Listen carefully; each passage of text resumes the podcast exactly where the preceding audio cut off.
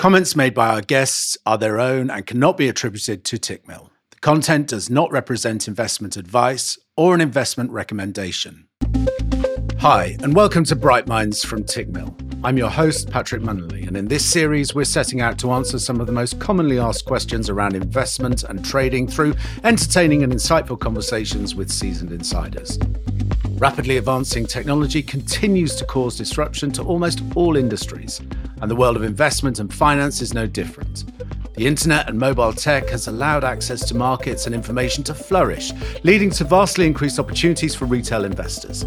Between January 2020 and January 2021, monthly downloads of retail investment apps more than tripled, and since that initial explosion, retail investing is more popular than ever. But access to e trading apps is not the only big tech driven change we've seen in recent years. The AI driven financial advisory market size is set to increase at a compound annual growth rate of 29.7% between 2022 and 2030.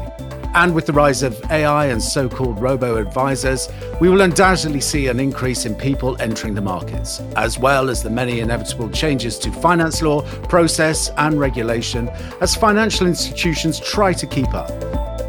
We take this accelerated rate of change for granted, but of course, it wasn't always this way. Before the huge advances in technology that we see today, activity and therefore power in the markets was much more concentrated in the major exchanges such as the New York Stock Exchange and NASDAQ, and relied much more on human interaction, relationships, and instinct. Our guest today, Tickmill UK CEO Duncan Anderson, has seen all these changes firsthand. Duncan's financial training started on the open outcry floors of the LIFFE, LME, and the CME in Chicago. And since then, he's gained over 30 years of experience in the financial sector. We'll be discussing the role that technologies such as algorithmic trading, mobile tech, and high frequency trading have played in revolutionizing the way the industry works. We'll examine the pros and cons of increased reliance on technology, and we'll also take a look into what the future holds for tech in trading. Duncan, thanks for joining us today. Uh, could you get things started by telling us a bit more about your career so far?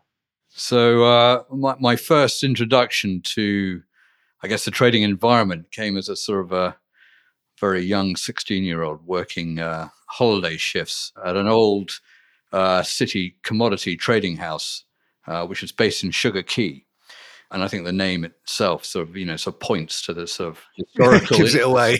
um, but that's probably uh, uh, you know one could talk about that for for, for ages. So I'll, I'll, save that for another day. But what I what I do remember was you know on the fourth floor they had uh, individuals that were tasting coffee. They were tasting sugar. They were they were sampling other sort of commodities. So all these things were coming through and the smell was, you know, I, I, I, still can't get it out of my mind now, but uh, it was intoxicating. And uh, you could also hear the clatter of the telex machine, you know, spitting out information, people running over to it and saying, oh my God, you know, there's a. Um, there's a there's a frost, you know, in Florida or or, or, or something like that, and um, and the noise of of the individuals sort of uh, talking and trading and uh, explaining and uh, you know all the all, all, the hustle and bustle of actually sort of phone activated voices.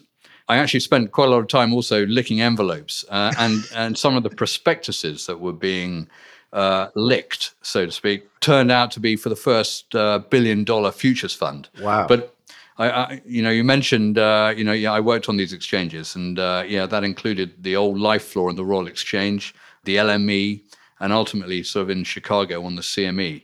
And that for sure was a pretty noisy experience as well. I, I, I then went on to sort of set up a, a small little hedge fund, uh, which ultimately became a sort of fund of funds. Yeah. Which very much geared towards systematic trading. Right. And uh, on returning to the UK, worked for uh, a well known uh, CFD uh, house on their US equity desk. And uh, and that led to uh, other opportunities, which ultimately resulted in uh, in the current position where I am at Tickmill. So, um, just as you were you were running through there, Duncan, um, something that came to mind, and in terms of how technology has, has really shaped the development of the investing and trading world, um, your explanation regarding that high level intensity of human reaction or interaction, sorry, um, versus what you eventually got involved in in terms of the trading side being systematic and obviously, I guess, highly automated. And it's somewhat of a juxtaposition between that high level of human interaction when you started out versus that move into technology and systems and a far more, I guess, regimented approach to investing and trading. Absolutely, and and I think the type of individual also uh, makes a huge difference because what you might find on the on, a trading floor in the old days it's not necessarily the individual that you'll find building a uh, uh, a quant strategy with Python uh, today. A lot of the characters, I guess, once the migration uh, really set in in terms of moving from that open outcry experience to the screens I guess the industry probably shifted eh, from a, a, persona dynamic into that more settled environment of development as opposed to the hustle and bustle of, a, of an open outcry trading floor. Yeah, I mean, I, I, I remember certainly the old LIFFE floor on the on the Royal Exchange, which is opposite the uh, Bank of England. LIFFE stands for London International Financial Futures Exchange, um, that sadly no longer exists. But uh, it was this sort of most amazing sort of um, environment. So you can really sort of make it up. But it had what we all need, and uh, is is uh, an area for price discovery. And what follows on from the old days is you have exactly the same thing today. Uh, certainly, futures markets uh, will use price discovery, even though there is no pit. But there you had sort of you know people standing in these sort of uh, literally uh, pits where they were yelling and screaming at each other, banked by a whole cacophony of phones and other individuals signaling into the pit. And runners like me would be, you know, hustling and bustling and uh, trying to take orders and uh, get back to the uh, phone receivers. And you were, you know, constantly on your feet trying to ensure that the madness turned out to be actually something that was uh, relatively orderly at the end of the day. um, what do you think, in terms from your perspective over the lifespan of your career so far? What do you think the biggest technological change has been? I mean, you talk about the telephone. I mean, that at some point would have been a major shift for the markets when, as opposed to just uh, the exchanging of tickets moving to the telephone system and then i guess now thinking about the internet, etc. What do you think has been the the big game changer? I think uh, uh on one side, I guess the pit to electronic was a hard for many of these older traders to adapt to, and they have by and large sort of mainly disappeared. What we have now is programmers with the ability not just able to trade one particular market, but they can trade multiple markets over different time horizons and this is just as one singular individual.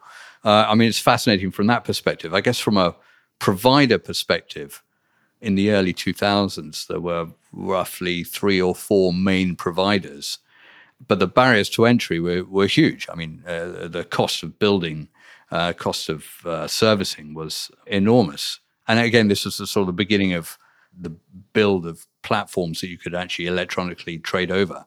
So the cost there was uh, significant. The one sort of uh, outlier was MetaQuote's MT4. Sure. Because, I mean, literally overnight, it allowed you or me or any individual who was able to code, who was able to uh, create a trading strategy, to start competing with uh, you know with the big boys. And what do you see as some of the challenges, specifically for yourself as the CEO of a major platform provider?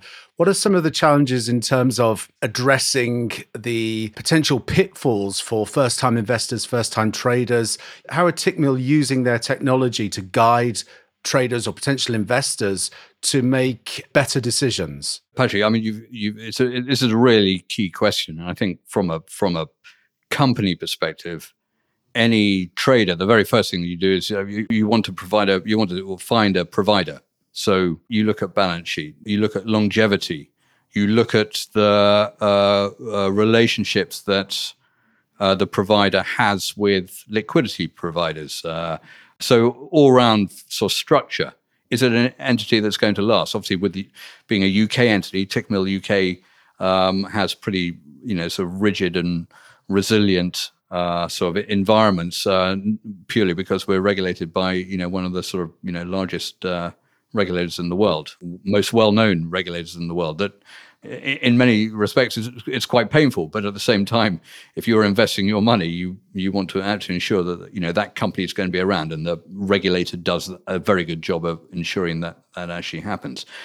But I guess once you've found a provider, the fact that you can trade like a pro, like a quant, like a like like an institutional player, is that uh, it, it actually then comes down to you. So first, you you you really got to understand exactly what you want to get out of this trading opportunity, this business, yeah, and you've got to treat it like a business, yeah. And you can't really, you can't, you can't sort of uh, bullshit yourself. Uh, excuse my French, but you, you know, you have to know what you are getting yourself into and you want to have to know what you're getting yourself into, um, you've got to create a strategy. You've got to then test it.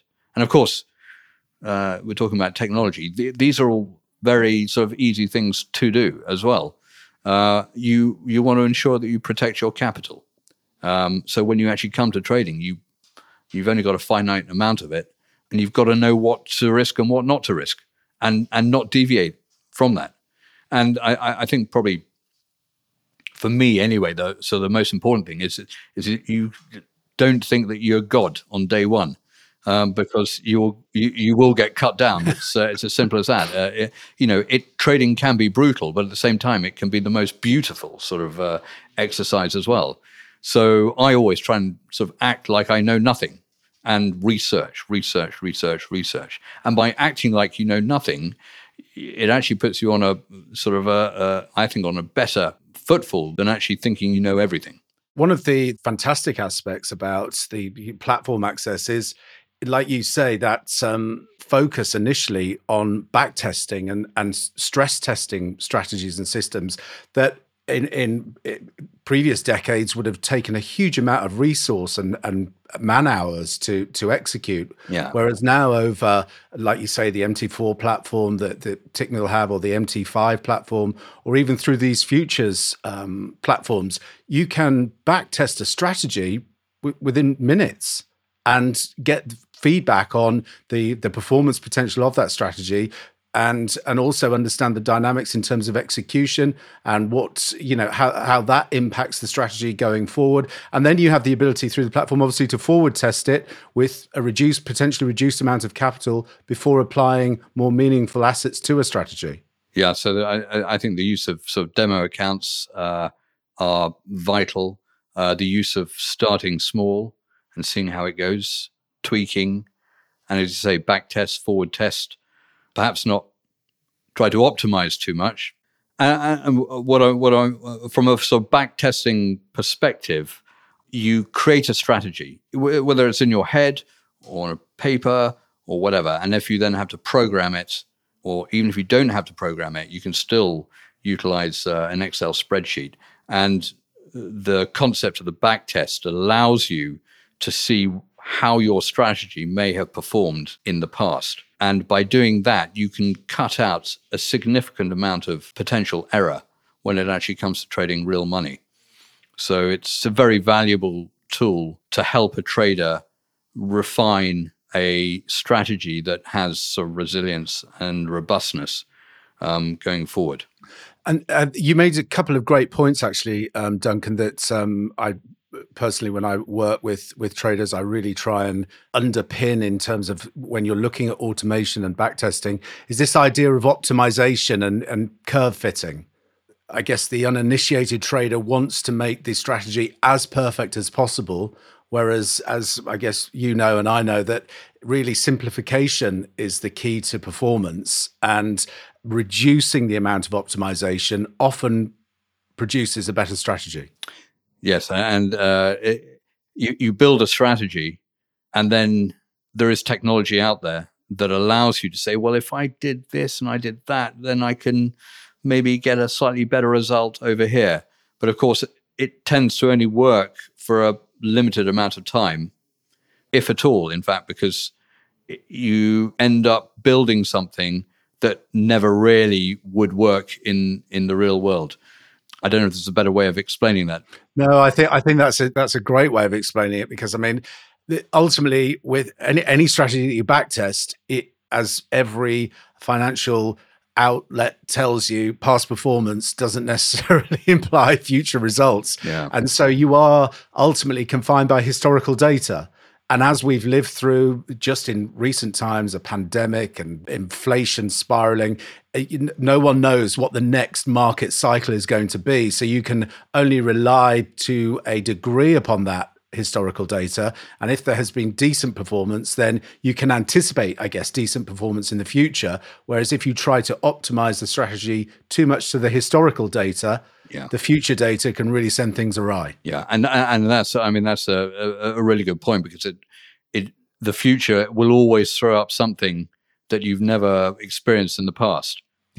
Maybe apart from a war, but uh, but uh, uh, you know trading through these environments if you've never actually traded through them, it uh, becomes significantly more difficult. And and of course the the temptation to to fiddle around is constantly there. Are there any other downsides that you see that can broadly impact investors who are using technology uh, to a greater extent? I guess uh, there are some points where you know tech has sort of heightened the uh, herd mentality of traders. We've seen uh, some of these sort of uh, flash US crashes, US uh, stocks going through the moon because a herd mentality has uh, dictated that a hedge fund is not looking after them properly or, or, or trying to trying to push the market down. But I, have always believed that sort of in general the market itself will find some sort of equilibrium. But getting to that point, it, definitely uh, tech has created these uh, inflection points that that a trader really needs to be wary of. So, you know, interpreting what the market's going to do probably has become more difficult uh, as there are you know a number of new variables that that you need to process. HFT, high frequency trading, is uh, I mean that's away from the sort of normal sort of capability of traders uh, like yourself and I, Patrick. Yeah. But again, we have to be aware of them. You know, especially if you're starting out and you're wondering why on earth, you know, something major. I mean, the market's moved in, in the way it has. You, we absolutely need, to be aware of these things that do happen. Duncan, thank you so much for your time today. Um, just for the, the audience and listeners, is there anywhere that they can go online maybe to follow you? I have a LinkedIn profile. Uh, I'm also on the Tickmill blog uh, in some shape or form and uh, very happy to take uh, uh, and speak to anyone from an email perspective. I know it's old school. I'll even pick up the phone for someone as well. So fantastic. Once again, Duncan, thanks for your time today. Many thanks indeed. Thanks to Duncan, we now have a vivid picture of how much the world of trading has changed in such a short space of time. From trading houses where buyers and sellers were tasting the coffee, sugar, and other commodities they were trading, to a world where now someone can trade across multiple markets and time zones from their kitchen table. From clattering telex machines to the silent blinking lights of the servers carrying out high frequency trading, we've heard how the advance of technology has utterly transformed the act of trading. But along with greater access to trading platforms and greater availability of information comes the risk of retail traders entering blindly into situations where their capital is at risk. We've heard from Duncan the importance of research and testing when trading, both of which have become so much more simple given the tools we now have at our fingertips. As well as the huge upsides this technology has given to traders, we've heard how faster access to information, and therefore also access to misinformation, can affect the market in negative ways. Now, more than ever, it's up to us as traders to be wise in the ways that we use technology, ensuring that it serves our wider financial goals and helps us to avoid potential losses.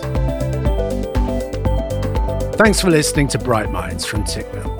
If you found these conversations useful, you can find us at youtube.com slash at tickmillglobal.